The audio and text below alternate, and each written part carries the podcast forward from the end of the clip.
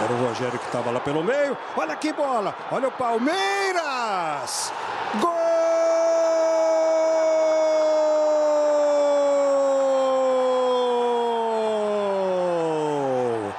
Gabriel Jesus faz o gol e literalmente vai pra galera. Med et herligt mål af Gabriel Jesus er Brasserbolden tilbage efter en uges pause, og der har været masser af action siden sidst. Gabriel Jesus er brandvarm for tiden for førerholdet Parmeters, og vi tager derfor et kig på ligaens topscorer og hans holdkammerater. Corinthians mistede sin træner Chichi til det brasilianske landshold, men hvordan afløseren Borges kommet fra start for de regerende mestre? Ærkerivalerne International og Grêmio clashede endnu et Granau derby, faktisk nummer 410 i rækken. Men hvem kan holde hovedet højst i Porto Alegre efter weekendens Classico? Talentfabrikken Santos er ved at finde melodien og kravler stødt opad i tabellen. Vi tjekker, om de kan holde kadencen, og om klassens nye drenge har præsteret. Electrico Mineiro med navne som Rubinho og Fred er begyndt at røre på sig, og efter fire sejre i streg kom de zebrastillet fra Belo Horizonte på en svær opgave ude mod Figueirense. Farligt Fred kom i centrum på godt og ondt for sin nye klub. Hvis vi så vender øjnene væk fra ligaen og mod de kommende lege i Rio de Janeiro, så har vi fået navne på de 18 spillere, som skal vinde OL-guldet til Brasilien for første gang. Og det er jo selvfølgelig fodboldguld, vi snakker om. Vi kigger på de 18 spillere og kommer med et bud på en startopstilling. Copa Libertadores starter så op igen efter næsten to måneders pause. São Paulo skal op mod kolumbianske Atlético Nacional. Vi ser nærmere på brasilianernes chancer, og om de kan præstere uden en skadet Ganso. Til sidst har vi en snak med Lasse Højstrup Sørensen, der har skrevet bogen Fodboldøje, hvor han blandt andet var i Brasilien og fulgte fodbolden på nærmeste hold med korruptionsskandaler, dårlige resultater og brasiliansk punktlighed. Udover sin bog er Lasse en del af Medianos EM-panel og barsler med en fodboldrejse til Brasilien, hvor du står både på klubfodbold og landsholdsfodbold, når Brasilien og Argentina møder hinanden i VM-kvalifikationen. Med denne pose blandede bolcher er vi tilbage med hvad der rører på sig på den brasilianske fodboldscene. Velkommen til, siger Andreas Knudsen og Peter Arnholdt.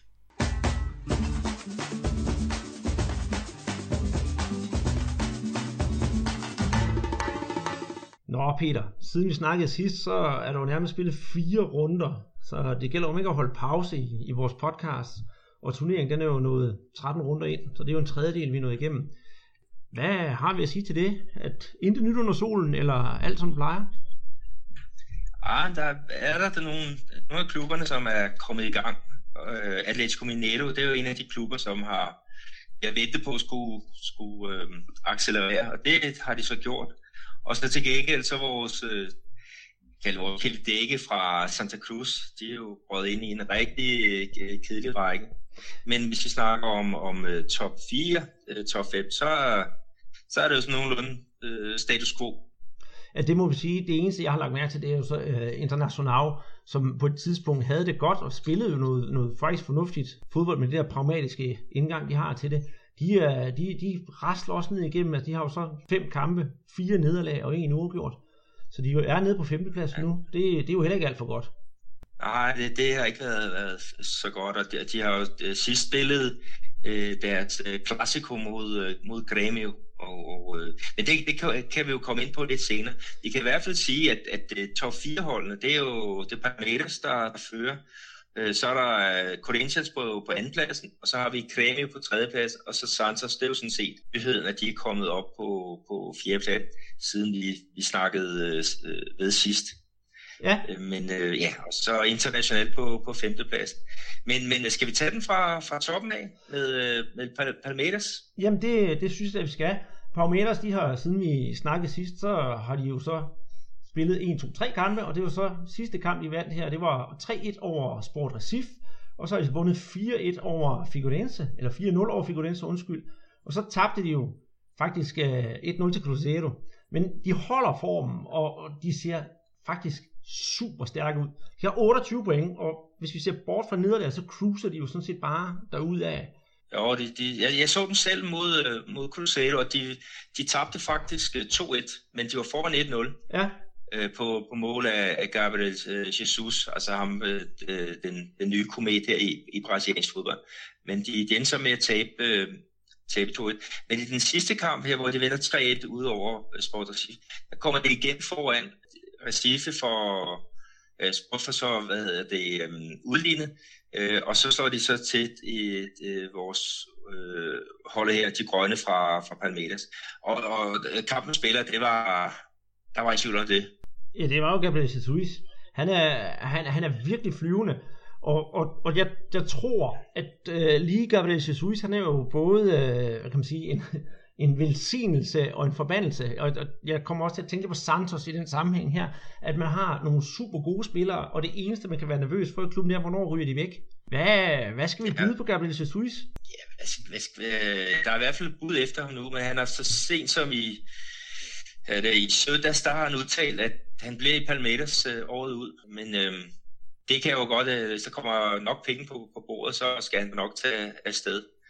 Øh, men, men der er jo rigtig mange bejler til ham. Altså, der er øh, de to spanske klubber, Barcelona og, og Real Madrid. Øh, så er der øh, det, Juventus er også ude efter ham. Inter fra Italien er også øh, ude efter ham.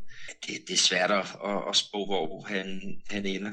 Jeg tror, det er, det er pengene, der, der bestemmer det. Så jeg håber i hvert fald, at han, han bliver på, jeg skal kalde det, den vesteuropæiske område. Altså, at han ikke tager til Shakhtar, ligesom øh, en, en rigtig dygtig spiller, Bernard, han gjorde her for, for nogle år tilbage. Han var også flyvende her i Atletico Mineiro, altså min klubben her i, i området, men han, han har bare ikke, han har bare ikke fået forløst det potentiale i, øh, i ukrainsk fodbold. Nej, Så, jeg, det, ja. Altså jeg synes, øh, det ville være dejligt, hvis han kom til Spanien, og det ville være et godt sted for ham at spille med det talent, han har. Men personligt vil jeg nok synes, at, at de to store klubber i Spanien, det vil nok være en lidt for stor mundfuld. Så hvis han kom i en eller anden klub, der lå i, i subtoppen, der tror jeg rigtig, han kunne få lov til at stråle, for ellers så vil det bare blive en, måske en, en, en bænkplads, og så sådan en substitutionsspiller en gang imellem, når, når Neymar han ikke kan længere, eller de lige skal have en eller anden kamp overstået, som måske er knap så vigtig. Ja, han kan jo både spille øh, på kanten, og han kan også spille øh, centralt. Altså i de sidste, sidste periode, der har han spillet op foran for, for Palmeiras, og, og han har jo kommet tættere på mål, og, og, og en, netop har, har fået scoret nogle flere mål. Altså, øh, her i den sidste kamp, hvor de vinder 3-1, der han, han scorer et mål, øh, han laver en assist, og så bliver der begået straffespark øh, mod ham. Ikke? Så, så snakker vi om en, en vigtig spiller. Øh, men for mig, altså, han, han vil kunne begå sig i, i England, fordi han har speeden, han har øh, teknikken. Han vil kunne begå sig i, i den spanske top. Øh, det kan godt være, at han lige skal bruge lidt, lidt tid i starten. Altså, det, det så vi vel også med, med en fyr som øh, Neymar, at, at han lige skulle, skulle vende sig til, til det. Men med italiensk fodbold, altså speed, teknik, det, det kan du begå dig med over, overalt. Så jeg, jeg synes, at han har redskaberne til at og ja, altså, han, jeg synes ikke, han skal tænke så meget over, øh, om han nu passer lige til, til det land øh, øh, og klubbernes spillestil. Jeg, jeg tror, at han vil kunne finde sig til rette overalt. Undtagen Ukraine. Ja, det, det giver jeg dig ret i. Men altså, er du ikke enig med mig? Han, skal, han fortjener nok at modnes lidt mere i Brasilien, og så blive måske, i hvert fald sæsonen ud, som, som jeg selv snakker om, måske en sæson til par meters, lige for at få lidt mere, øh, for at bruge et god gammeldags ord, øh, nosser, inden han skal til Europa. Jo, det, det kan du have ret i. Altså, han får jo også nogle, noget, noget mere erfaring nu. Han skal jo spille øh, med på det brasilianske OL-landshold. Om han er i, i startformationen, eller han lige er, er første reserve til, til angrebet, det må, det må vi se. Øh, men derfor vil han få en masse erfaring, og, og jeg synes, det er fint nok at sige, at jeg bliver i Palmeters øh, året ud, og så, så tager vi den derfra. Forhåbentlig har han et par, par gode rådgiver, der kan, sige, måske er det ikke så vigtigt, at han, han kommer afsted lige her nu. Og øh, jeg ved faktisk ikke, hvor meget han får i løn i Palmeiras, men øh, ikke han tjener rimelig godt. Og det tror jeg. Øhm, hvis vi kigger bort, eller ser bort fra Gabriel Jesus, så, så synes jeg, vi skal måske dykke lidt ned og se, hvad er Palmeiras egentlig for en hold, fordi der er måske mange danskere, der, der kun kender deres navn og, og så har hørt om det, eller og når man endelig skal snakke om brasilianske fodboldhold, så er det altid, ja, for mit vedkommende, så siger jeg, det er jo Flamengo og Vasco. Men, men hvad, hvad kan vi sige om den? Altså, i den her sæson, de har gjort det ret godt indtil videre. En målscore på, på 29-13. Men de mangler jo nogle, nogle store sejre. Det er over 22 år siden de sidste har vundet mesterskabet. Skal det være i år, de gør det? Ja, altså store sejre. Øh, pokalturneringen, den vandt til sidste år øh, over, øh, de, de slog Santos i finalen. Så de har jo, de har jo vundet noget, øh, men øh, en ligatitel, øh, det er velkommen efter så mange års øh, pause. Øh, det har været en, klub, der har været uden noget stormvær. Altså inden for de sidste 10 år har de været nede og, og vende i den næstbedste række øh, et par gange, måske, måske øh, tre gange. Jeg var i Brasilien første gang 2003, der var Palmeiras klub i, i Serie B, og, og, og de har også, ja, de har også været dernede og, og runde et, et øh, par gange mere. Men de er jo altid kommet, kommet igen og, og klaret sig fornuftigt. Øh, så jeg, jeg håber da, at, at øh, de kan holde sig op, fordi det er en, en klub, der lige har fået eget, øh, eget anlæg, øh, eller det har de jo haft før, men nu er det blevet moderniseret. Det gamle Palestra Italia, øh, klubben har engelske aner, skal vi måske lige have med. Øh, men det er jo blevet til øh, Arena Palmeiras, og det er et topmoderne stadion. Øhm, og der, der, er, der er rigtig mange øh, til deres kampe. Øh, ja. Der er vel 30 30.000 eller sådan noget øh, omkring det i, i snit. Ja, altså jeg kan supplere, jeg kan supplere det, du sagde, det der med, at, at de rykker ned. Det er faktisk lidt sjovt, fordi de rykkede ned i, øh, hvad hedder det, i år 2000 og i år 2010, og så rykker de op året efter, og så spiller de to mellemsæsoner, og bang, så vinder de mesterskabet. Så de, de skal måske rykke ned for at vinde mesterskabet. Ja, det kan godt være, at de skal ned og have sådan lidt trampolineffekt. Ja. Øh, men, men øh, det var, det, oh, det var, det var en, en sort periode, da de rykkede ud, også her sidste sidste gang. Øh, det var, oh, det var ikke godt, og deres fans, de er nogle banditter, øh, mange af dem.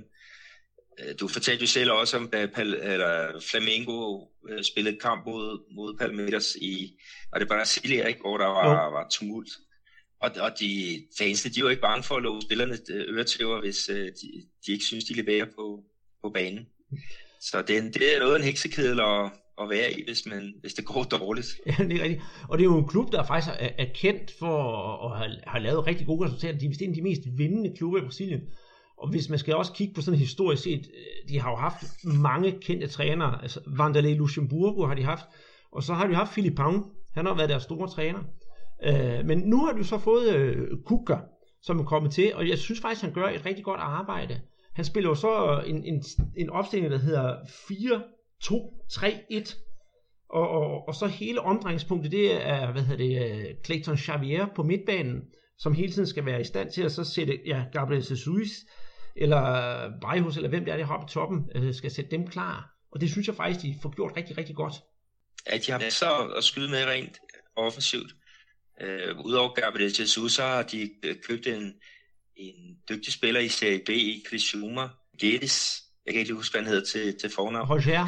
Roger Geddes, og, og han har han gjort det rigtig godt. Altså, når man tænker på, at han spillede i den næstbedste række, ikke? så nu spiller han med på, på topholdet bare, bare et halvt år efter. Øh, godt køb, rigtig godt køb. Ja, så har de jo de der, det, hvad hedder det, øh, folk op, hvor du snakker om, om Bardios, øh, som spiller på det paraguayanske landshold. Øh, han har så været lidt ude, øh, ude af holdet her, fordi øh, Gabriel Jesus, han er, han er blevet mere deres centrale øh, på. Så har de en, en, en rigtig øh, spiller i Dudu, øh, som typisk spiller på, på en af kanterne. Øh, og så har vi jo Alexandro, som, som også har været i, i din klub Flamengo, så bare er, er ude nu med, med en med doping. doping. Ja. Ja, jeg har jo skrevet i, i mine noter, nemlig også, at, at altså, i hele tiden den der midtbane, den, den er rigtig giftig. Nu nævner jeg så Moises og Cheche, der kom fra Audax. Dudu og Clayton Xavier, de, de spiller nærmest sådan en slags diamant på midtbanen, hvor den ene kan være fremskudt, eller de kan være fremskudt og tilbage. Og så skal de fodre de der mennesker op i toppen. Og det jeg også synes er interessant, det er, at de der netop Gabriel Jesus og Hodja Geddes, det er, og Erik for det sags skyld, det er jo, der er jo ikke nogen af dem, der er en dag over 22. Ah, det er nogle unge spillere. Erik han var også inde i billedet her til øh, det brasilianske OL-landshold. Han var flyvet for Goiás her øh, sidste år, og så blev han solgt til, til Palmeiras, men, men han har haft lidt problemer med at finde øh, fodfæste, og han er så heller ikke med det, den, øh, det brasilianske OL-landshold her i august måned. Men øh, helt, helt sikkert. Jeg har også en, øh, altså den der fleksibilitet, du snakker om, altså de har en højre bakke, øh, Jean, som, som de har hentet i, i Fluminense, og ham og Cheche, de vækster lidt med at spille højre bakke og, og på den position på den centrale midtbane. Så altså, Kuka, han har, han har virkelig nogle, jeg skal sige, et hold, der kan, så han gav virkelig nogle justeringer undervejs øh, i, i en kamp, og det er, det er jo nødvendigt. Altså, en plan A er jo, er jo super vigtig, men hvis du ikke har en plan B, øh, så, så er du på den nogle gange, og Kuka, han kan, han kan veksle. Det kan han. Og så har han jo så Fernando Pras nede i målet, altså 37 år i målmand, der bare styrer det hele. Og i, i den sammenhæng, så skal vi huske at sige tillykke til fødselsdagen, med fødselsdagen. Ja. Gæt hvem, der fylder 42? Roberto. Lige præcis. Han fylder 42 år i dag, og han var med, da de spillede sidst, så han, han er altså bare still going strong. Ja, men han, han er svær at slutte af kurs. Fantastisk spiller. Det skal der ikke herske tvivl om. Men for at vende tilbage til uh, Fernando Bajs, som, som er, er ankermanden. Han fylder snart 38, og han er også den, der blevet udtaget til det brasilianske øh, landshold. Den rutinerede ankermand. Øh, de må have tre mand med over 23 og der har den nytiltrådte OL-landstræner, Mikael, øh, Michele, øh, Jose Michele, han har altså øh, han har peget på, på pres, øh, men en spiller, som ikke har spillet en eneste landskamp, så vil, jeg tror ikke, han har været udtaget til det brasilianske landshold, altså truppen. Men det kan godt blive et rigtig klogt valg. Mm-hmm. Jamen det tror jeg bestemt også. Skal vi øh, runde Palmeiras af, og så håber jeg, at øh, Jesper Elgaard har fået svar nok på sine spørgsmål. Ja, det kan jeg sige. Jeg lige tage med her, de spiller på tirsdag, altså om en lille uge. Der spiller de øh, mod Santos, øh, og det er jo nummer 1 mod nummer 4. Og de røg jo ind i nogle kort i den her øh, sidste kamp øh, i Sport Recife. Og det, det betyder, at de har tre spillere i karantæne, og en af dem, der er i karantæne, det er Gabriel Jesus. Uh, ja, ja. Så det var, ikke, det var ikke så heldigt. Men så må man jo så håbe på, at, at de andre spillere, de slår til, og det, det tror jeg også, de gør. Det, det skal der ikke have nogen tvivl om. De skal jo undvære ham på et tidspunkt. Det, det, ja, de skal nok stille et øh, slagkraftigt hold.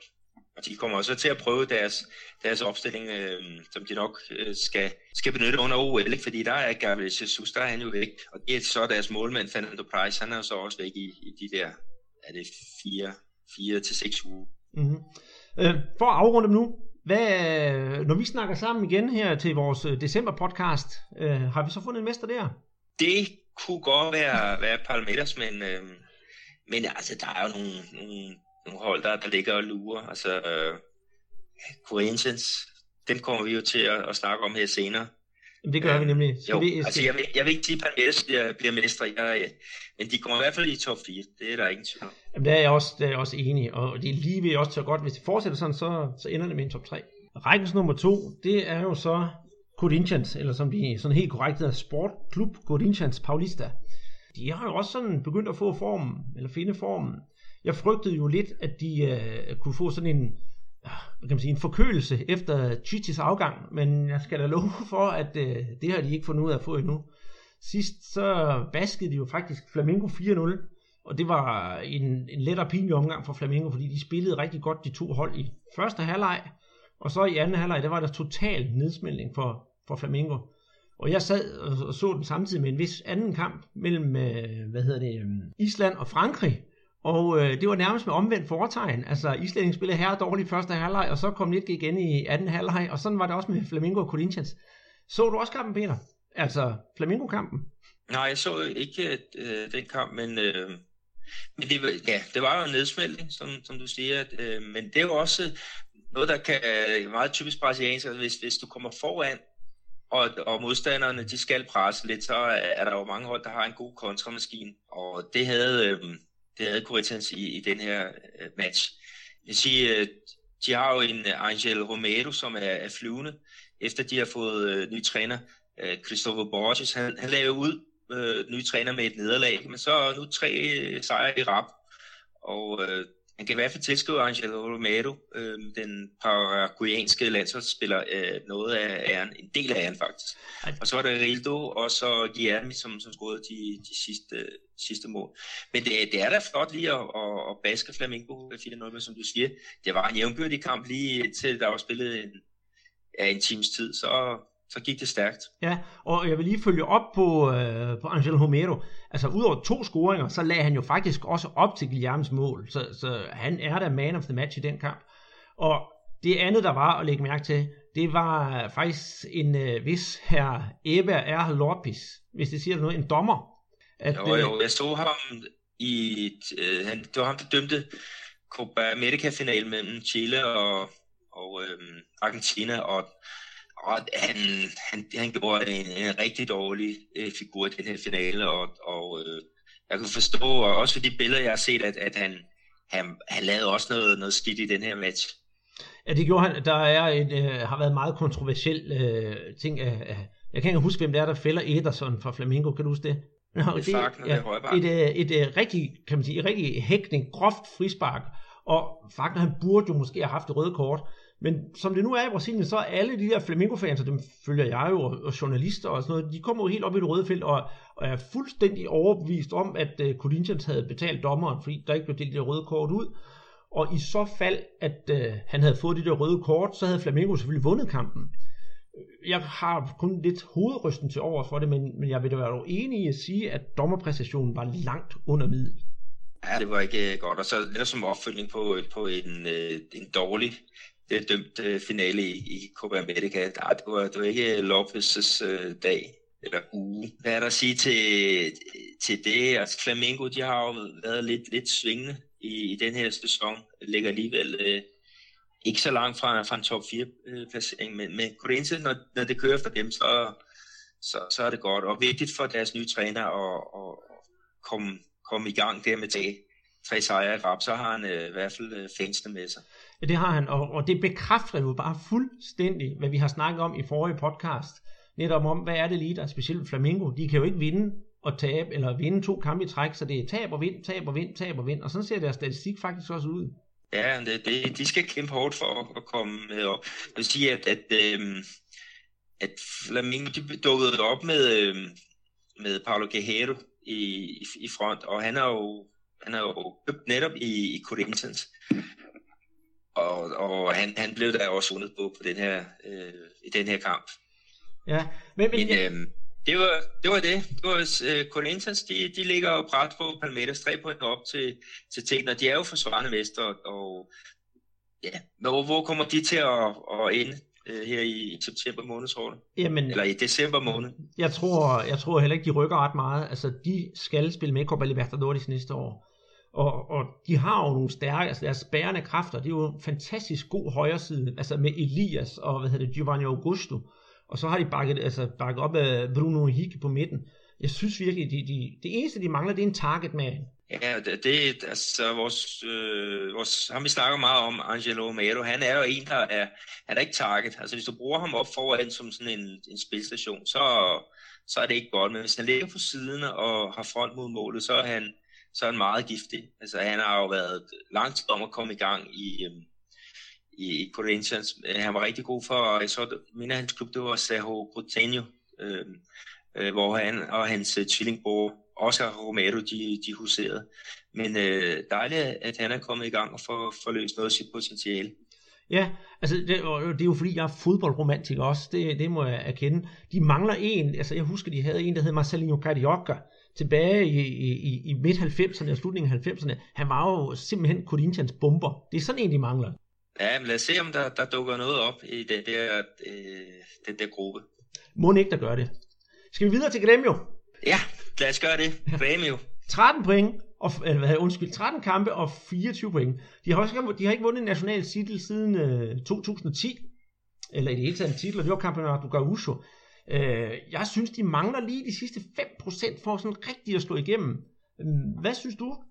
De, øh, altså, de er måske at de er på vej. Altså, de har fået også en, en spritny arena, øh, som blev bygget op til, øhm, til VM-slutrunden. Den blev så ikke brugt under, under VM i, i 2014, men det er så en, en anden sag. Men, men øhm, de har en, en, en dygtig træner i Roger, som, som ligesom øh, Chichi arbejder rigtig meget taktisk med, med sin hold. Øh, de har nogle profiler i øh, især Luan, som er en, en angriber, øh, som ligger, han ligger centralt eller ude på kanten. Altså nogenlunde samme øh, profil som Gabriel Jesus. Uh, dog ikke helt hans klasse, men, men, men han er en, en, en dygtig spiller, og, og, og så har de bare en, ja, det er godt organiseret hold. Um, så ja, de, de to sejre og, og to nederlag har, det, har de været igennem her de sidste fire kampe. Jamen, de... øhm, jeg ved ikke, hvem har du som profiler på, på, på holdet? Jamen, øh, jeg, har faktisk, øh, jeg har faktisk Luan, og det er i mine noter nemlig, jeg har skrevet, at han er rigtig dygtig, fordi han kan både øh, spille nier, og længere tilbage som sådan en, en klassisk tier, og så også ude i siderne. Og så som targetman, der har jo så Bolaños, Øh, men, og, og, men han kan også, de kan, de, de kan også spille to i angreb, netop Bolaños og Luan, så de kan rykke sådan rigtig meget afhængig af, hvilken modstand de skal møde. Ja, det, det er et, et, et rigtig fleksibelt hold, som, øh, som Rocher han, han har.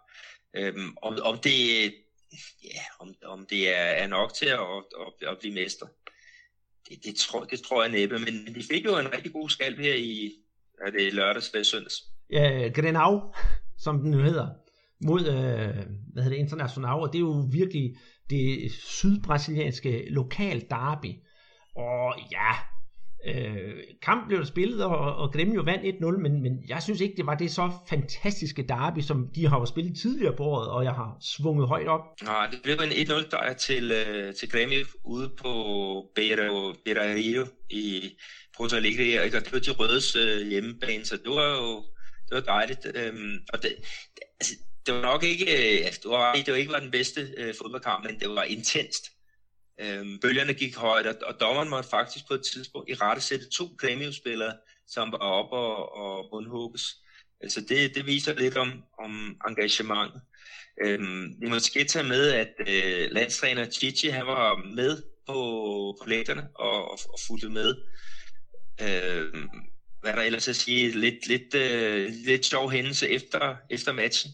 Ja, det, det lader jeg mærke til, øh, at øh, oh, du må lige hjælpe mig, jeg kan ikke huske, hvad han hedder. Han er nede i en... Øh, Edilson. Edilson, ja. Han løber ned i, i, i sådan en sejrsrus, og så tager han hjørnefladet, og så løber han ud og, og blafrer med hjørnefladet foran, øh, foran de her tilskuere, der er dernede, hvorefter dommeren går ned og giver ham en advarsel. Og jeg undrede mig nemlig meget, og så siger hold da op, hvor, hvor mange advarsler må dommeren så dele ud, efter der er fløjtet af. Og skal han så ikke også give advarsel til alle dem, der bytter trøjer? Jeg ved det ikke. Men, men lidt sjov hændelse var det, og lidt underlig måde at få et gult kort på. Ja, men jeg så uh, hændelsen, og der var en official, som prøvede at, at stoppe øh, i Dilton fra at, at nappe det der hjørneflag, men det var han altså ligeglad med. Øh, så så det, det er jo nok lige der, hvad det grænsen, grænsen går, men, men øh, lidt, lidt, øh, lidt sjov hændelse, og det var ligesom svar på, på øh, noget, som øh, Eduardo Sacha fra, fra International, han havde gjort tidligere på året, hvor han i en finale øh, netop havde løbet ned, taget hjørneflad og, og valset rundt med... Og i Dilsen vil bare lige vise, at øh, kongerne i Porto Alegre, det er altså Gremio. Ja, øh, Gremio, de ligger jo som sagt på, på tredjepladsen. Og i næste runde, der skal de møde Figurense, som ligger på en lige flatterende 16. plads. Skal vi ikke øh, regne med, at øh, Grêmio, de rykker i hvert fald ikke længere ned i tabellen efter næste runde her? Nej, de skal... Øh, hvor er det, de spiller? Spiller de ude eller hjemme? De spiller, de spiller hjemme, de kan spiller jeg se. hjemme. Ja, ja. Figueirense, det, det er et rigtig godt hjemmebanehold, øh, så jo, Empathy får tre point der. Sidste hold i G4, som det jo så hedder i Brasilien, det er, vi hold, der kvalificerer sig til Copa Libertadores, det er jo så øh, Santos. Altså, vi har rundet Santos rigtig mange gange i, i vores podcast, også især fordi vi har fulgt ivrigt med i André Østgaards udskejelser på de kanter. Øh, er der, er, hvad har vi at sige til dem? Er det ikke bare i orden, de ligger der, og, og så er det det? Og så må vi jo vente på, om de kan, hvornår de sælger vi Go, eller skal vi gå dybere ned jo, i det? De, jamen lad os lige, det, fordi der er noget, noget, noget godt ved, ved Santos. De sidste fire kampe, tre sejre og et uh, nederlag, og de vandt her 3-0 over Chapecoense, og det var faktisk de nye spillere, der stod til. De har hentet en kolumbianer, Copetti, i uh, Atletico Nacional, og han lavede et mål og, to assist i den, der, den her match mod Chapecoense.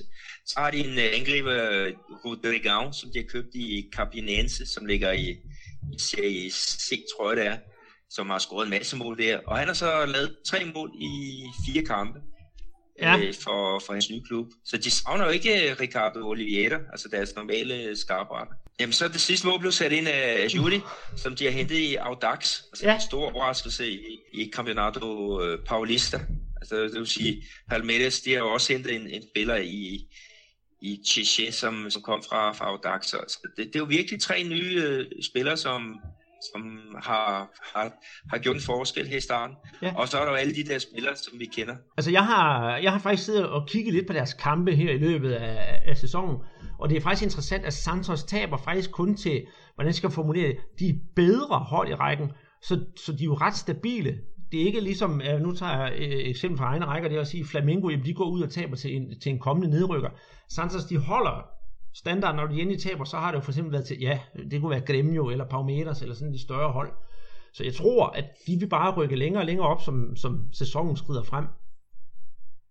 De får et, et problem under OL, fordi øh, udover Gabigol, altså Gabriel Barbosa, så er der også øh, øh, to andre spillere, som skal afsted, blandt andet Seca, deres øh, bak, han skal både spille højre og venstre bak, og så Maja, som er en defensiv midtbanespiller. Så de mister altså tre, tre spillere til, øh, til lejene, øh, men, men hvis de nyindkøb, de gør ligesom øh, mod Chapecoenses, så er der ingen god på isen.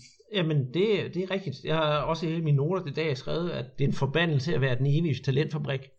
Ja, det, det er det, men, øh, men det, de har ikke så mange, øh, så mange penge, men, øh, men alligevel så, så har de altså ja, det der med at, at producere nogle, nogle, nogle dygtige spillere øh, fra egne rækker, men så også kigge godt ud i byen. Øh, de har nogle, altså de er gode til at, at finde spillere i de lavere rækker. Rodrigan fra Cabinense, det er altså også en, en rigtig flot signing. Så tillykke med, med det. Ja, og der vil jeg lige stå et slag for, at hvis man skulle finde på at se en kamp i den brasilianske liga i den næste runde, så er det da Santos, man skal se, for det er jo netop topopgøret. Palmeiras Santos den 13. Og det kan vi da kun glæde os til. Ja, det bliver en, øh, det bliver en rigtig, rigtig god kamp. Øhm, nu siger du den, den, øh, den 13. Det er fordi, det er nattid. Det er i mine notater, der hedder det den, den 12. Øh, kl. 20.30. Ja, men her er det så klokken halv to om natten. Der har I over. Ja. Næste levende billede i, i, i rækken, det er jo så International på, på femtepladsen. Og de startede jo som lyn og torden, og, og både dig og jeg, Peter, vi har jo alligevel synes, at det der pragmatiske fodbold, det, det var resultatorienteret rigtig godt, men øh, det er ligesom om, at kan man sige, Lunden den er blevet våget, og, og Arjul Fuchs, han, han sidder jo simpelthen som, øh, jeg tænker på sådan en syrøver, der skal gå, gå planken ud, og han står så langt ud, som han overhovedet kan komme. Øh, hvad sker der for international? Det er et godt også, men de sidste fire kampe, der en uafgjort og tre nederlag, og den sidste, det var den, vi, vi har snakket om. Øh, 1-0 øh, nederlag til, øh, til ærkerivalerne fra, fra Kremi på egen bane. Det er altså en, der, der gør ondt, ikke? Og, og fansen, de har også, øh, de, de ventede jo på, på, på træneren og sagde, at øh, Fuchs, du kan godt, øh, du kan godt smutte tilbage til øh, Figueirense, fordi det, det, er, det, det er dit niveau. Det er jo Figueirense, han, han kommer fra. Øhm, men, men øh, de, jeg ved ikke helt, hvad, hvad, hvad problemet er, men de har jo, de kører meget med tre defensive midtbanespillere, og det bliver måske lidt, lidt låst. De har problemer med at kreere i, i nogle af kampene. Og Eduardo Sasha, han er jo gået i stå. Han er, han er, er gået i stå. Vicinho øh, har fået lavet nogle, nogle mål også. Sasha, han er ikke gået, han har også fået scoret noget. De har også haft nogle kampe, hvor de har tabt, øh, jeg tror det er 3-2, altså hvor det ikke har været måske det der pragmatiske fodbold, som vi har, vi har snakket om, de, de er kendt for. Men, men øh, det, det, det går bare ikke lige deres øh, vej for, for tiden, og, og når vi snakkes øh, ved her om en, en uges tid, så, så tror jeg, Arjel Fuchs, han er, han er fortid. De spiller på søndag, tror jeg ude mod Santa Cruz, som ikke har vundet i, i de sidste fem kampe i hvert fald, og tager de der, eller får de ikke en sejr, så, så er Shell Fuchs han færdig. Så er løbet kørt. Man kan jo sige, at International det er en, en pose blandet bold, så fyldt med syrlige drops. I hvert fald. men, men et, lad os, øh, du har nogle nyheder omkring øh, Flamingo. Ja, men der, der går alt jo som det plejer. Og, og, jeg, og jeg har jo sådan fulgt med på nærmeste hold og, og, og har set deres kampe, og var faktisk sådan svært tilfreds, da de vandt over International, fordi det var, det var sgu en god arbejdssejr, altså tænkte, nu sker der endelig noget, så, ja, så sker det jo så hverken værre eller bedre, de får den her øh, snitter på 4-0, og alle er utilfredse. Øh, så intet nyt under solen, og de jo fuldstændig øh, går hånd i hånd med São Paulo, som ligger på 10. pladsen, vind og tab og vind og tab og vind og tab. Men det bliver spændende, for hvis det passer med vind og tab, nu har du jo så lige tabt, så skal de jo vinde mod uh, Atletico Mineiro her uh, den, uh, den 10. Undskyld, er det ikke den 10. de spiller? Den 10. jo. Yes. Så, så der glæder jeg mig til at se en, en, en Flamingo-sejr. Ja, det, det øh, kan være. Atletico, det er det mest formstærke hold for, for tiden. Øh, de har vundet fire kampe i, i træk, og de var så på vej mod nummer 5. De spiller ude mod øh, Figueirense og kommer foran øh, 1-0 ved netop Fred. Figueirense får, får udlignet til 1-1, og det, det bliver den så. De får Fred udvist, og jeg snakkede meget inden kampen på Twitter om, at den magiske firkant, som Atletico har med Rubinho, som alle kender, Castares, som er en fantastisk øh, kreativ spiller fra Ecuador. Så har de Clayton, som også har været inde i billedet til øh, OL-landsholdet. Øh, og så Fred op foran. Det der magiske firkant. Fred blev vist ud, og de tre andre blev, blev udskiftet. Øh, så um, det var ikke en, en specielt god dag for, for Atletico-fansene. Figueirense, Øh, de skal selvfølgelig have kredit, fordi øh, de kom godt igen. øh, og, og de har ikke tabt på, på hjemmebane her i, i Serie A. Øh, så måske var et point i øh, Florianopolis måske ikke så, så dumt, når det kommer til sidst. Men øh, Fred, han er altså ikke med her i, i den her kamp mod, mod Flamengo. Jeg har til gengæld lagt mærke til noget andet lige når vi snakker om uh, Atletico Mineiro. Fordi hvis der er nogen, der sådan render rundt og klager over generelt, der bliver scoret for lidt mål i, uh, i de forskellige ligaer, så kan vi jo så sige, at i den brasilianske liga her de sidste øh, tre runder, jeg har ikke tal på, hvor mange mål der er scoret, men der er dele med scoret mange. Og jeg har vågnet op en eller anden morgen her øh, i sidste weekend, og hørt, at Atletico havde spillet en, en fantastisk kamp, og det måtte jeg simpelthen sætte mig ned og se. Så jeg sad om, om morgenen, og så sad jeg så Atletico Mineiro Botafogo 5-3. Det var sgu da noget af en gang målbonanza. Og Botafogo spillede ikke prangende, men jeg synes, at man så netop, hvordan Atletico Mineiro trådte i karakter lige præcis i den kamp. Ja, de har været lang tid om at komme i gang, øh, og Øh, det, det var ligesom på det med ketchupflasken, altså lige pludselig så, så, går det bare, så går det bare afsted, ikke? Og, og det, det er den periode, som de har været, været inde i, men, øh, men øh, ude mod, mod Flamengo, altså de, de kommer til at ligge op omkring et top 4, øh, det er jeg sikker på. Jeg tror nok, de skal slutte over Flamengo. Det er jeg ked af at sige, Andreas, men det tror jeg. Øh, sådan som det ser ud nu, så er jeg tilbøjelig til at give dig ret. Selvom jeg er rigtig, rigtig stor Flamingo-fan, så har jeg med de objektive briller på, så jeg siger jo ikke bare håbløst. Selvfølgelig bliver Flamingo mestre, så, så vil livet være frygtelig svært. Øhm, jeg har en lille quiz til dig med hensyn til øh, Atletico Mineiro. Er du klar? Ja, lad os, lad os det er, det er jeg som fodboldromantiker, snakker igen.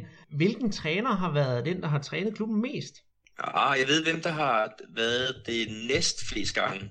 Nå. Jeg kan ikke lige, jeg kan lige, jeg kan ikke ham på, på førstepladsen.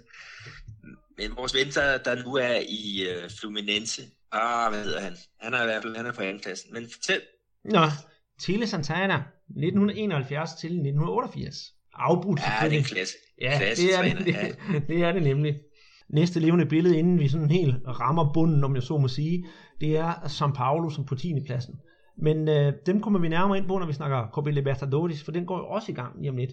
Mm, hvis vi skal nævne nogle andre sådan interessante ting i ligaen, der er sket, det er jo øh, vores hold på 15. plads, Botafogo. Der er der jo en, en ung herre, vi har snakket rigtig meget om, nemlig Hibamara. Og du har nogle nyheder om, at han er på vej væk. Han er allerede solgt. Han er blevet solgt til øh, kyberiotisk fodbold for et beløb, der hedder 2,5 millioner euros. Og øh, det er noget af en kometkarriere, han har fået den her unge angriber. Han var, var med i, i øh, på deres u, U20-hold her i, i januar måned øh, til sådan en kæmpe stor turnering i São Paulo. Øh, São Paulo de Juniores. Og der, der gjorde han sig så godt bemærket, at han kom med i, i førsteholdsgruppen og øh, ja, han fik chancen og, og, og bumpede rigtig frisk løst. Øh, hurtigt, øh, fysisk stærk. Øh, og, og nu er så kommet afsted Ja, Københavns fodbold, det var måske ikke lige det sted, jeg havde håbet, han var, var endt. Øh, alt respekt for, for den, øh, den liga, men, øh, men øh, Botafogo har ikke så mange øh, penge, øh, så de, de, var jo, de var jo glade, og, og, og han har jo sikret sin fremtid. Ja, øh, jeg skal som, som sidebemærkning sige, at klubben den hedder Hellas og holder til lige med Sol og spiller i den bedste kypriotiske række. Og jeg skal være sige, det var noget, jeg måtte google mig til. Så øh, det er ikke sådan lige, at jeg ryster sådan nogle informationer ud af ærmet. Hvis vi kigger på, går videre derfra, og så kigger på, på bunden af ligaen, der har vi jo heller ikke rigtig nogen nyheder. Altså Curitiba, dem havde vi jo begge to spået, at øh, de nok ville ligge og rode rundt ned i bunden. De ligger på 17. pladsen 14 point efter 13 kampe. På 18. pladsen, der har vi øh, Sport Recif, og øh, på 19. pladsen, der har vi jo Santa Cruz, som startede fantastisk godt og er gået fuldstændig i stå. Og jeg må indrømme, at øh, der fik jeg ret i min forudsigelse. Santa Cruz har tabt fem kampe i streg, så det ser rigtig, rigtig sort ud. Og på sidste og slutpladsen, der har vi så Amerika. Og det vil så sige, at vi har i hvert fald altså, to oprykkerne, de er på vej direkte ned igen. Det kan vi jo ikke være overrasket over. Ah, Nej, jeg, jeg følger selv America Mineiro øh, tæt. Og det var en overraskelse, at de er rykket op. De har et af de, øh, i CB havde de et, et, et smeltebudget, og, og jeg tror, jeg er faktisk helt sikker på, at de har det dårligste budget her i, i Serie A. Øhm, de har også skiftet uh, træner. Givanildo Oliveira, som var, var træner øh, i, i et års tid, og ført dem til Øh, Øh, mesterskabet i, i Minas Gerais. Altså han blev fyret. Så har de fået en portugisisk øh, træner ind. Jeg kan ikke lige huske, hvad navnet er. Men, øhm, men han er ved at prøve at sætte skidt på på holdet, men det er altså et spinkelt materiale, han har at, at gøre godt med. Øh, men øh, de skal faktisk i gang i, i pokalturneringen her i den her øh, uge, og jeg skal ud og se dem her på torsdag, hvor de spiller mod øh, øh, Fortaleza. Så, så næste gang, så skal jeg nok øh, kunne sige lidt mere om den. Ja, øh, jeg kan sige, at træneren hedder Sergio Vieira. Ja, det er rigtigt. Mm. Han var hentet i, i en, øh, en af de mindre São Paulo-klubber, der hedder Rodo, no, Ferroviaria, hedder den. Øhm, og øh, den, den nye sportsdirektør, han har tidligere arbejdet sammen med ham, så, så, så han, er, han er velvalgt. Ja, og jeg kan også øh, i den sammenhæng sige, at når de skal spille her øh, pokalturneringen, det er, ja, for dig er det den syvende, men øh, for os er det den 8. kl. 2 om natten, øh, dansk tid, der skal de spille mod øh, Fortaleza, som, så vi, ja, det var da dem, der sendte Flamingo ud, var det ikke det? Jo, det var dem, ja. Et hold fra, fra CSC, og det er så den første kamp på pokalturneringen. Ja, pokalturneringen hernede, der spiller man ude og hjemme. Ja, jeg skal se, at jeg skal blive bedre til at fortrænge dårlige resultater. Man kan sige, at det med det, de er, de er godt sat. Altså, de har, har syv point op til, øh, til Figueirense, som er det første hold over nedrykningsstregen. Så, så vores portugisiske ven, han skal virkelig øh, lave mirakler i, i den her klub. Det skal han ud over pokalturneringen. Så to dage senere, der møder de altså São Paulo på udebane. Så, så det bliver altså noget af et kampprogram, vi skal igennem på, på forholdsvis få dage. Skal vi kigge på topscore-listen? Ja, lad os tage den. Ja. Og et, ham har vi jo snakket meget om i dag. Ja, det er jo øh, ikke gode gamle, men øh, gode Gabriel Jesus. Og på andenpladsen, der har vi jo så Santa Cruz, gamle topscorer Graffiti. Jeg skal lige sige, at Gabriel Jesus han har scoret øh, 10 mål, og Graffiti har scoret 8 mål. Og så har vi så en øh, Chapecoense-spiller, Bruno Rangel, med, med 6 mål. Og det er jo sådan lidt interessant. Ja, syv mål. Syv mål, det er undskyld. Det er jo lidt interessant at se, at, at, at selvfølgelig har vi nogle af de store klubber, men vi har også nogle af de små klubber, som har nogle rigtig goalgettere. Ja, det, det, det er godt at se. Altså jeg kan da huske, der var et, gang for, øh, jeg tror det er 10 år tilbage, der var ham, der var topscorer i ligaen. Han spillede for Paraná, og de rykkede faktisk ud. Ja, det var ret interessant egentlig. Det er utroligt, det kan, det kan lade sig gøre. Øhm, nå, længere nede på næsten, så, så har vi fat dem, der kun har scoret 6 mål. Det er sådan hurtigt gået igennem. Der har vi øh, Cáceres fra Atletico Mineiro og Fred fra Atletico Mineiro, Chiesa fra Vitória og Sasa fra Botafogo. Er det ikke øh, det, vi har nævnt om topscore-listen? Og Diego Sosa fra Sport Recife, han er også på, på 6 mål. Mm-hmm. Men øh, meget kan jo nu ske, i hvert fald med det øh, antal mål, der bliver scoret i ligaen. Øhm, hvad skal vi så... Ja, men det er jo også de der med, siger på, på 10 mål i, i løbet af 13 kampe. Det er et rigtig godt skidt, Gabriel Jesus han, han står for. Ja, det, det skal jeg da love for. Men øh, hvad skal vi så glæde os til øh, 14. runde? Hvad for nogle kampe har du sådan i kikkerten? Og 14. runde skal jeg sige, den starter, nu snakker jeg danske tider, Peter, den starter ja. den 9. i 7. Den første kamp er kl. 21.30, og så den sidste kamp bliver spillet den øh, 13. i 7. Så det er sådan lidt en, en, en, en lang periode, det bliver spillet over. Hvad glæder vi os til? Åh oh, ja, selvfølgelig. Palmeiras mod, øh, mod Santos. Og, og dit hold, det, det bliver også en spændende kamp. Ja, Flamengo og Atletico Mineiro, det gør det. Det gør det helt bestemt. Øh, og så, så, så kunne jeg egentlig godt tænke mig at se, hvordan for eksempel sådan et hold som São Paulo klarer sig mod netop America MG. Altså, et stort hold mod et rigtig dårligt hold, se om de også kan holde kadencen der, og når de skal spille Copa Libertadores også samtidig med. Ja, de spiller med deres bækhed. Det er jeg ikke i tvivl om øh, til, til den her match. Altså, de, de spiller mod Atletico Nacional her i Libertadores øh, øh, her i den her uge, ikke? Så, og de skal rejse til Colombia, så jeg, jeg tror simpelthen, de, de spiller kampen mod Amerika, og så flyver de afsted med, med, med de bedste spillere, og så stiller de nok med, med U21-holdet lige før. det gør sikkert. Til, til den her kamp i, i Serie A. Jeg har en, øh, out... men, men en anden kamp, der... Oh, hvad? Ja, jeg, siger, jeg har en outsider-kamp, som jeg faktisk tror kunne blive rigtig spændende og øh, se hvad i forestillingen. Det skulle faktisk være Santa Cruz mod Internacional. Santa Cruz, selvom de ligger, hvor de gør, så er der altid garanti for mål. Og Internationals dårlige stime, de skal jo også til at præstere, så jeg tror faktisk, vi kan få en, en, en, en rigtig underholdende affære. Jeg tror i hvert fald, det hold, der, der dækker den kamp, de, de har en ny træner i næste runde. Øh, jeg skal selv ind og se Cruzeiro mod Atletico Paranaense, og Atletico Paranaense, det, er, det er jo et af de der hold, som har klaret sig overraskende godt. Altså, de ligger nummer, nummer 6, hvorimod Cruzeiro her fra min by, de har klaret sig overraskende dårligt, og ligger nede til nummer 14. Men øh, Atletico Paranaense, de har jo deres, øh, deres hjemmebane, der har de fået lagt øh, kunstgræs, og, og de har de har vundet rigtig mange kampe hjemme, og, men kan også vinde ude. Øh, det er ikke ligesom FC Nordsjælland. Øh, men øh, den, den øh, glæder mig rigtig meget til at, at se. Yes, men skal vi så ikke lukke den ned der? Lad os gøre det. Et par dage efter vores sidste podcast, så kom listen med de inviterede, kan man sige, udvalget til Brasiliens OL-trup. Altså, det lignede jo meget, hvad vi sådan set havde forudset, Peter. Og, og alle de forventede, hvad hedder det, fodboldspillere, de blev, blev udtaget. Men så skal vi jo til at diskutere, hvem øh, vil være i opstillingen, når de endelig går i gang. Jamen, skal vi lige tage listen? Det, det, det synes jeg, vi kan. Vi skal. Øh, på mål, der har vi jo Fernando Pras fra Palmeiras og Wilson fra Atletico Mineiro. Som backs, der har vi så øh, William fra Internacional og Zeka fra Santos og Douglas, Douglas Santos fra Atletico Mineiro. Og i centerforsvar, der finder vi så Marquinhos fra Paris Saint-Germain, Luan fra Vasco, Rodrigo Caio fra São Paulo. Midtbanen hedder Felipe Anderson fra Lazio, Thiago Maia fra Santos, Rodrigo Dorado fra Internacional, Fred fra Shakhtar og Rafinha fra Barcelona. Og så har vi jo det giftige angreb med Neymar, Douglas Costa, Gabriel Barbosa og Gabriel Jesus og Luan. Nej, det var den, den komplette øh, liste. Altså 12 fra den hjemlige liga, og, og så 6 øh, udlænding. Jeg var selv med til, til det her pressemøde. Jeg har været i, i Rio i, i fire dage, og jeg, jeg kom ind hvor med det, da den nye øh, træner, øh, Rogerio Micale, øh, han er i hvert fald øh, enansvarlig nu, hvor han tidligere var, var caretaker. Øh, han, øh, han fortalte, hvem, hvem der nu var ikke, øh, i, i truppen. Og, og noget af det, der blev snakket om for inden, det var det der med Thiago Silva, ikke, om han skulle være en af de tre spillere over, over 23 år.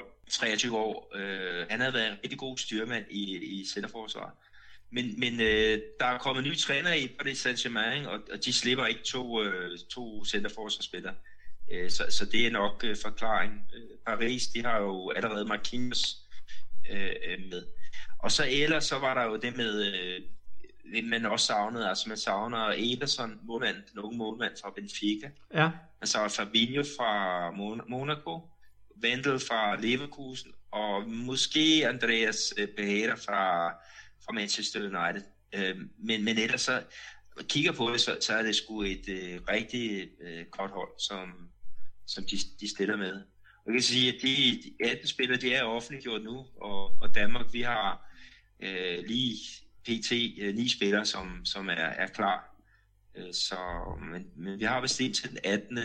18. juli så der er 14 dage mere at gå på. Ja. Hvad siger du til, til det her hold sådan umiddelbart? Altså, hvad vil, hvad vil du tro ville være startopstilling? Jamen, jeg, jeg tror faktisk, at øh, vi skal beholde Fernando Pras på mål. Jeg ved godt, han er 37, øh, men der skal være en, der ligesom kan holde det der forsvar øh, i gang, kan man sige. Og så tror jeg, at han vil benytte sig af, hvad hedder det, øh, som backs, William, og så Douglas Santos, og så selvfølgelig hvad hedder det, vores udlændinge i, i centerforsvaret, selvfølgelig Marquinhos, og faktisk også Rodrigo Caio. Og så på midtbanen selvfølgelig Anderson og Thiago Maia, og så Fred og Rafinha. Og så angreb med, med Neymar og Gabigol. Var det 11? Det var, det var 11, ja. Jeg vil øh, trække... Jeg, jeg tror faktisk, at han, han, øh, at han øh, ikke stiller med, øh, med Thiago Maia. Jeg tror, det bliver... Altså, jeg er helt enig på, på de første positioner, men, men midtbanen... Men midtbanen, det bliver nok kun med, med tre personer, og ja, der har jeg sådan set øh, fire kandidater til de tre positioner. Det er jo øh, ja, Philippe Andersson, Thiago Maia, øh, Fred og, og Rafinha. Der, der vælger han så kun, kun tre. Og så foran så ja, Neymar, Douglas Costa, og så bliver det nok øh, Gabriel Barbosa øh, i kampen med, øh, med øh, Gabriel Jesus. Ja. Det bliver, jeg tror, det bliver 4 ja, 4-3-3 eller 4-1-4-1, lidt afhængig af, hvad, man, hvad man mener. Ja, og der kører det også sådan en klassisk 4-4-2. Men, øh, men, men der har været sådan lidt øh, debat, jeg har selv været inde over det øh, på Twitter, om udtalelsen af, af, af Douglas Costa. Og jeg betvivler ikke mandens kvaliteter på det, på det fjerneste. Han er virkelig en dygtig fodboldspiller. Men jeg synes også selv, og det har vi snakket om lidt før, om, om han ikke er lidt overflødig i det angreb. Om der ikke skulle være andre mennesker inde på, eller andre spillere på, på holdet i stedet for ham.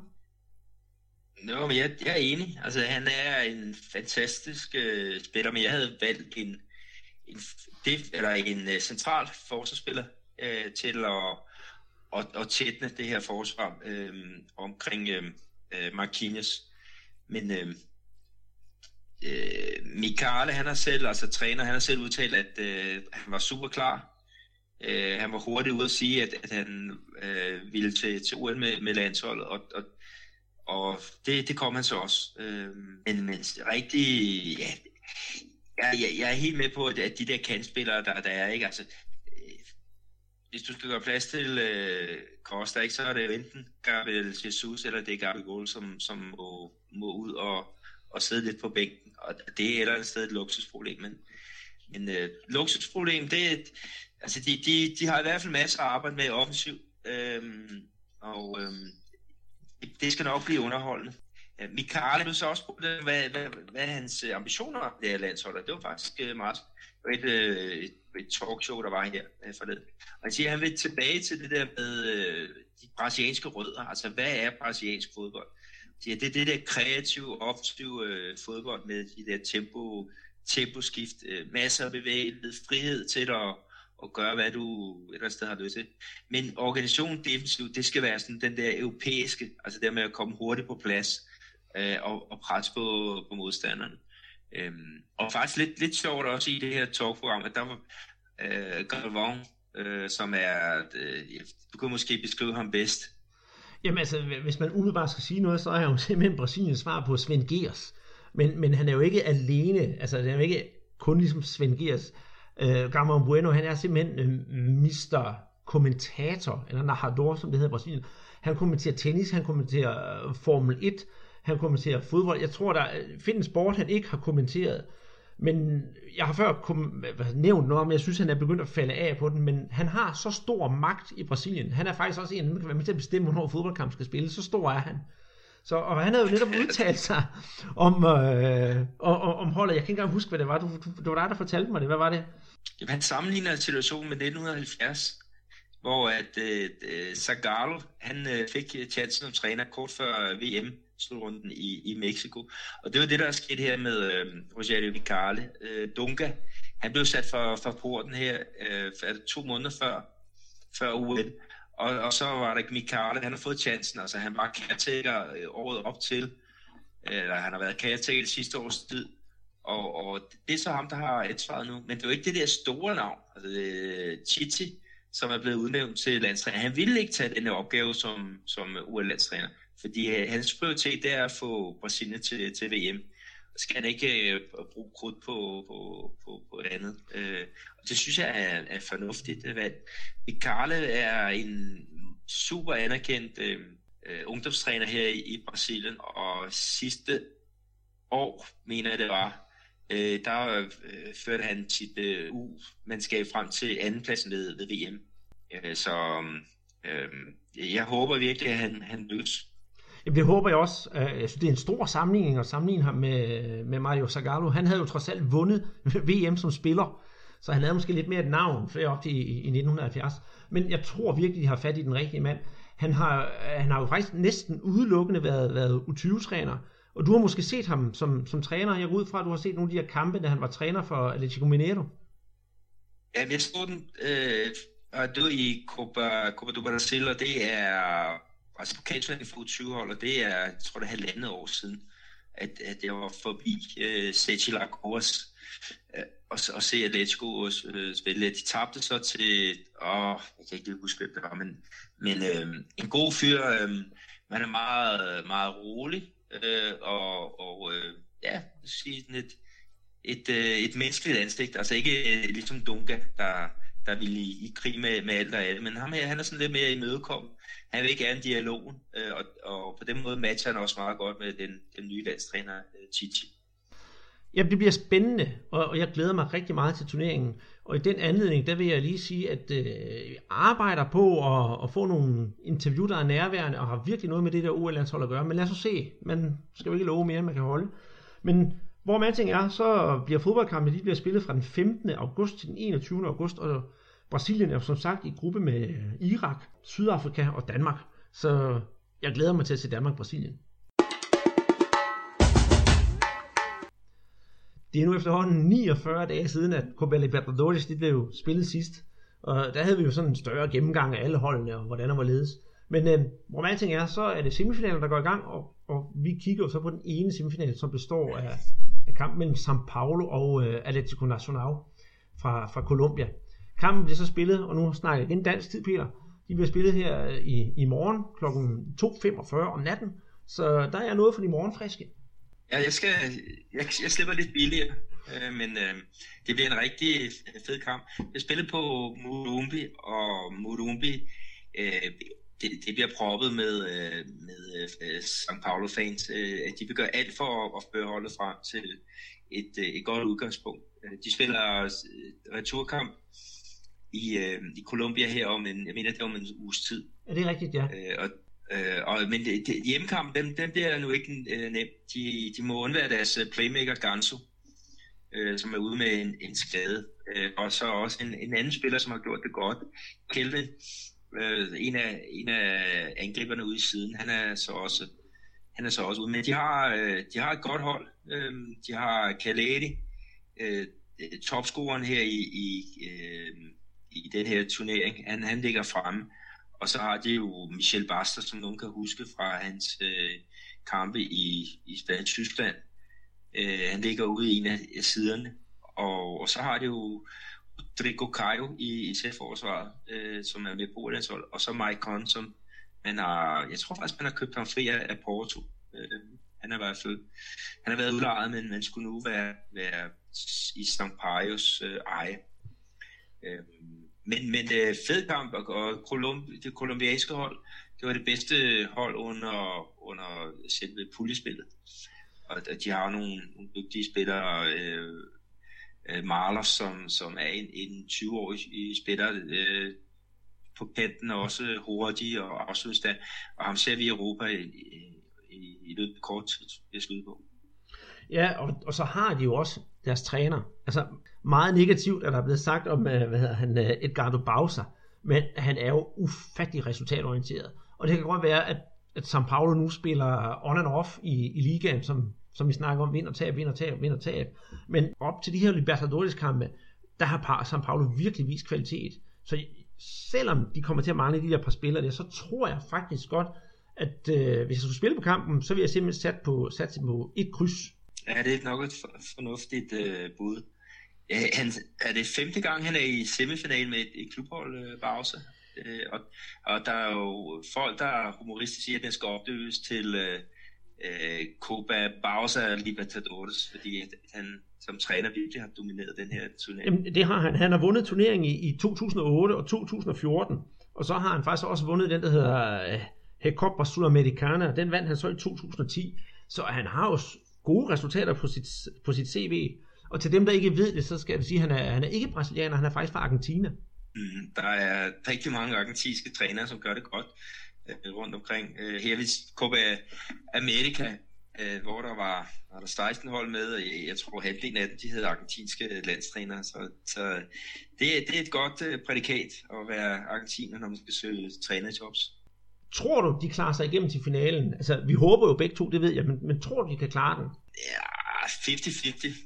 Um, det, er, det er et godt hold Atletico Nacional. De har så lige solgt uh, Copete til, uh, til Stantos, øhm, men, øh, men øh, og, ja, og, og hjemme der i Colombia, der, der er de svære at have, have med at gøre. Som sagt, det var det hold, der, der havde det, øh, der klarede sig aller, allerbedst i, i, i gruppespillet. Det, det bliver en svær opgave for, for São Paulo. Skal vi lige tage den anden semifinal? Hvem øh, den er mellem? Og så... Ja, det er mellem Independiente del Valle fra Ecuador og så Boca Juniors.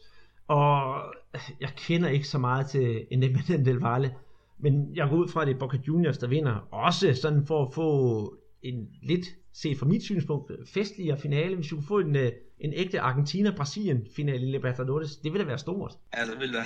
Der vil, der vil blive drama, øh, hvis, vi stiger til finalen, men øh, ja, jeg tror også på, på Boca Juniors, at de, de går, øh, går helt til, til finalen, og, og ja, så må vi se, hvem de skal, hvem de skal møde. Men øh, vi krydser fingre, og vi følger selvfølgelig op på kampen i næste uges podcast. Vi slutter denne podcast af med snak med Lasse Højstrup Sørensen, der har skrevet bogen Fodboldøje, og lige nu er ved at lægge sidste hånd på en bog om Liverpool. Udover sit forfatterskab er Lasse medvært på Medianos EM-podcast og er i øjeblikket i gang med at arrangere en fodboldrejse til Brasilien, hvor man kan komme til at se Brasiliens landshold på nærmeste hånd. Ja, velkommen til dig, Lasse. Det ligger jo sådan, at du øh, oprindeligt har, har skrevet en bog, der handler lidt om, om fodboldoplevelse i Brasilien. Ja, det er rigtigt. Jeg rejste meget rundt i verden, primært med rygsæk, da jeg var ung, og så øh, på et tidspunkt begyndte jeg, jeg er altid interesseret på fodbold, og jeg begyndte at skrive og sælge lidt artikler hjem til artikler og politikken og andre, der kunne være interesseret i det. Og det fik jeg samlet på et tidspunkt og skrev lidt videre på, og det blev til, til bogen Fodbold og, om fodboldkultur i hele verden. Men der er også et, øh, et, et større kapitel, der handler om, øh, om Brasilien, og nogle andre kapitler, der handler om andre sydamerikanske lande. Så det er korrekt. Ja, og det er netop derfor, at jeg først sådan, kan man sige, fik, fik øje på dig. Og jeg har læst, øh, jeg har læst din bog, jeg synes, det er en dejlig læsning, du har skrevet om Brasilien. Hvordan var det sådan at, at komme som, som rygsækrejste ned til sådan et stort fodboldland, og så få hele den store fodboldoplevelsespakke på én gang? Jamen det var, det var vældig interessant. Altså helt isoleret set, så er fodboldkulturen jo fantastisk i, i Sydamerika generelt, men, men, men absolut også i Brasilien det her med, at, livsstil, øh, livskultur, brasiliansk selvforståelse og sådan noget er smeltet tæt sammen med fodboldforståelsen og fodboldspillet. Det, det kan nogle gange, når man, når man sidder hjemme, så bliver det sådan lidt en kliché med, med samba-fodbold og sådan nogle ting og sager. Man kan godt mærke det i Brasilien, at, at tingene, tingene hænger, hænger tæt sammen. Det synes jeg er interessant, fordi jeg, jeg synes altid, det er interessant at undersøge, hvordan hænger samfundet og fodbold sammen. Og, og det var måske, øh, der var noget at gå til i Brasilien. Øh, tingene hænger voldsomt sammen. Det er så, øh, kan jo stadigvæk blive meget kompliceret, og det, det blev det også på visse tidspunkter. Men, men som udgangspunkt, så var det, så var det jo fedt for min, øh, for min undersøgelse at Brasilien er et land, hvor fodbold, historie, politik, kultur hænger uløseligt sammen, og, og, og måske er tydeligere begynder at skrabe i, hvad, hvad der er struktur i samfundet, der får det til at, at være på den måde. Så det var, det var fedt. Det var sådan uden for banen, så er, der, så er, der, så er det fantastiske i bare historiske øh, stadion, stariske stadion, store klubber. Så kan man så diskutere, det, det kan vi måske også komme ind på senere, at, at hvor, hvor, hvor stærk brasiliansk fodbold er lokalt eller nationalt. Det er jo ikke fordi uh, Maracanã blev øh, udsolgt hver eneste øh, uge øh, langt fra, øh, og, og en hel masse korruptionsskandaler og sådan noget. Men når man var der i Rio eller i São Paulo eller andre steder, eller sådan noget, så, så var det jo for mig som, som ung, så var det jo bare mega fedt at kunne se, øh, se fodbold i, øh, i det øh, omfang og i det niveau, som, øh, som Brasilien kan byde på. Jamen, det lyder fuldstændig ligesom, så, som jeg har det. Og hvad jeg synes, der er rigtig sjovt, når man, når man læser din bog, det er, at øh, du har skrevet det i, i, i 2003, og i dag skriver vi 2016, og du skriver for eksempel med et, et længere afsnit om korruptionsskandaler og hvordan hvad hedder det, fodboldpræsidenter beriger sig og gældsætter de store klubber. Og der skriver du for eksempel også blandt andet om, hvordan øh, Flamingo bliver gældsat, fordi præsidenten bare skal ja. tilrense nogle penge. Det er jo så 13 år siden, men øh, hvis jeg bare skifter 4-5 navne ud på de der involverede politikere og hvad der ellers er, så er den jo lige så aktuel i dag, som den var dengang. Øhm, synes du, det er, er, er frygteligt? Er der ingenting, der har ændret sig? Jamen, det, det er det. Altså, jeg, jeg, jeg, jeg var selv med på den bølge, der troede på, at, at der faktisk var ved at ske øh, øh, rigtige reformer og, og, og forandringer i Brasilien. Der var jubeloptimistårene, hvor, hvor Lula kommer til magt, Dilma tager over, og det, vi, ser, vi ser jo det hele her sådan i, øh, nærmest op til, til afholdelsen af, af VM-slutrunden, eller sådan noget, at de første store demonstrationer kommer, ja. og, og den brasilianske økonomi begynder at stagnere igen, og problemerne opstår. Men der er nogle år der, altså i, i begyndelsen omkring Lula og hele den politiske bevægelse, plus at den økonomiske økonomi, eller den brasilianske økonomi, den ligesom, den, øh, den får nogle gode år. Der sker der jo også noget i, der sker også noget i brasiliansk fodbold. Øh, man har sådan ligesom ryddet op, det jeg beskriver i bogen, det er sådan de undersøgelseskommissioner, parlamentet nedsatte i starten ja, af nullerne. Ja. De, de, øh, de bringer noget med sig. Bare det, der kommer fokus på det, og der er nogle politikere, der ligesom tør tage, tage tyren ved hornene, og man får ligesom renset man får ligesom renset den første store klan af de gamle fodboldledere ud. Jeg tror, de regionale fodboldforbund, der, der bliver alle de gamle simpelthen øh, fyldet ud, og der kommer retssager.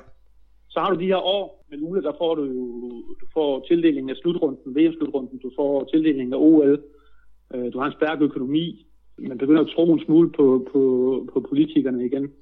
Og der, der sker jo også noget, samtidig får man, samtidig får man i, øh, i, iværksat eller etableret sådan øh, den brasilianske øh, Superliga. Man får, man får den i gang, får nogle ordentlige tv-aftaler, begynder at se nogle af de store klubber blive drevet mere som forretninger end, end, end, som, end som sådan noget legetøj for, for, for gamle rige mænd. Ja. Så der sker nogle ting der. Der sker nogle ting der, der er positive, og som også selv den dag i dag trods alt er afsmittet positivt. Du har en forholdsvis, du har et stærkt brand i ligaen, det havde man ikke før. De største klubber bliver trods alt kørt, ved at våge påstå, mere professionelt, end de gjorde for bare 10, 15, 20 år siden. Jamen, det giver det, vi så begynder at se nu, og undskyld, hvad siger du? Jeg siger, det giver dig fuldstændig ret i. Det, det, det er på vej til en bedring, men, men, men vi har stadigvæk problemerne i CBF, og nogle af klubberne, ja de drives stadigvæk sådan lidt, som, som ja. vi gjorde i gamle dage. Men der er sådan lysninger på vej, men det er jo ikke gået så hurtigt, som vi kunne forvente. Nej, og, og, og nu kan man sige, nu, nu begynder det muligvis at gå tilbage nu. Altså, det, det er jo igen det der med, når de, når de, når de store strukturer til samfundet begynder at være, tale om krise, og man lige pludselig begynder at indlede rigsretssager mod præsidenten eller sådan noget, så er der jo utryghed i samfundet, så er der negative øh, strukturer og tendenser, der, der kører, og det spiller selvfølgelig også af på fodbold. Jeg fornemmer, at, at brandet, ligesom man har kunnet skabe et brand omkring Bundesliga eller Premier League eller sådan noget, så har man fået skabt en national liga i Brasilien, som kører. Det er i sig selv, øh, det er i sig selv exceptionelt i, i forhold til, hvordan det var for, for 10, 15, 20 år siden. Ja, det er rigtigt. Der er ting og sager, der, er, der, der, er ting og sager, der er mærkelige for europæere stadigvæk. Sådan noget som, hvornår bliver kamptidspunkter sat, og hvad bliver vist i fjernsynet, og hvornår bliver kampe spillet, og kan man Flamengo, de kan flytte deres kampe til andre øh, delstater og sådan noget. Så der, der, er nogle, der er stadig nogle, nogle øh, det synes jeg er jo et eller andet sted charmerende forskelle på, hvordan man spiller fodbold i, organiserer fodbold i Europa og så i Sydamerika. Det bør man ikke pege fingre af. Det var der, hvor man, hvor man, hvor man, hvor man kan være bekymret. Det, det er jo, hvis, hvis korruptionen indfinder sig igen, eller, eller finder andre måder at udfolde sig på.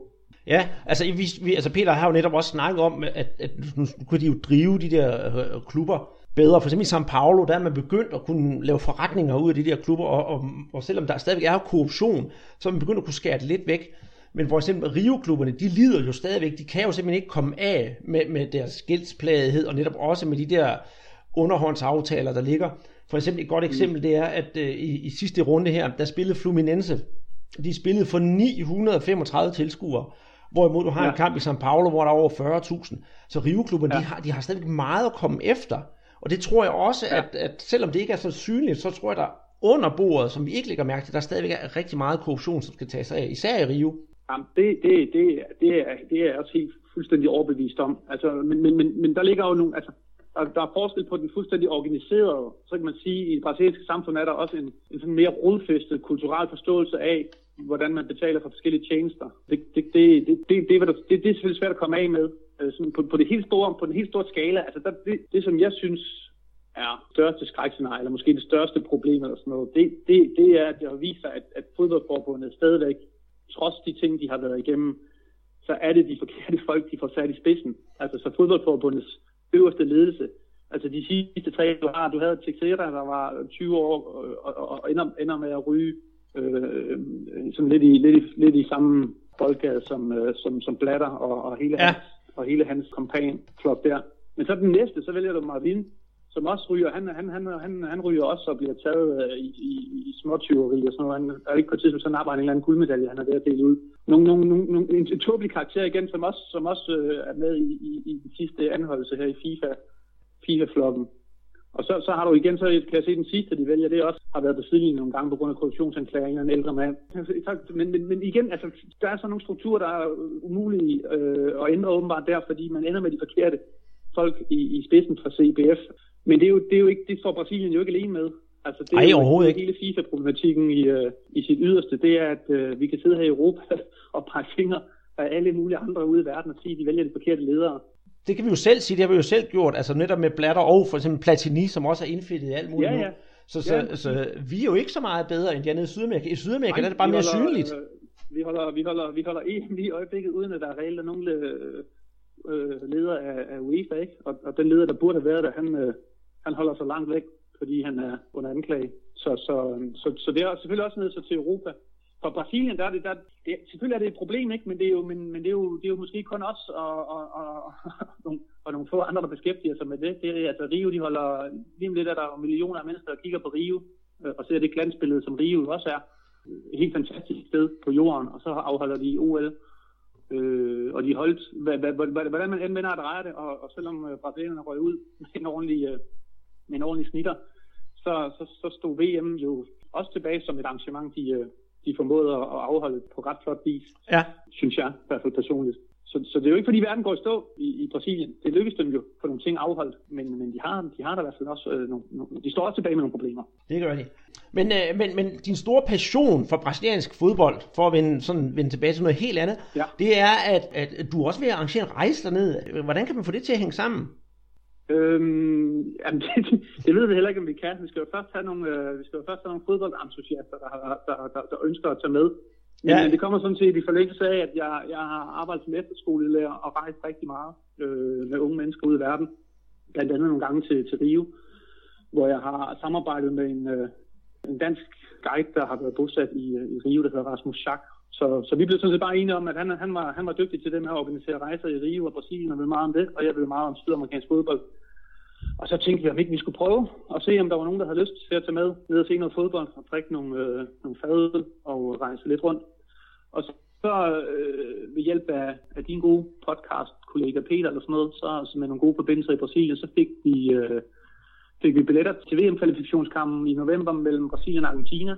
Og så tænkte vi, det, det er en helt stor kamp, så lad os bygge det op omkring den. Og så ud over den, så er vi i Rio og São Paulo og ser, ser de store øh, klubkampe, der spilles i, i weekenden inden øh, VM-kvalifikationskampen. Og så bygger vi det op med, øh, så det ikke bare kun er fodbold på banen, men så øh, snakker vi med lokale folk og besøger stadions og klubber og fodboldskoler og alle mulige andre ting, der kunne have interesse for folk, der synes, sydamerikansk fodboldkultur øh, er spændende.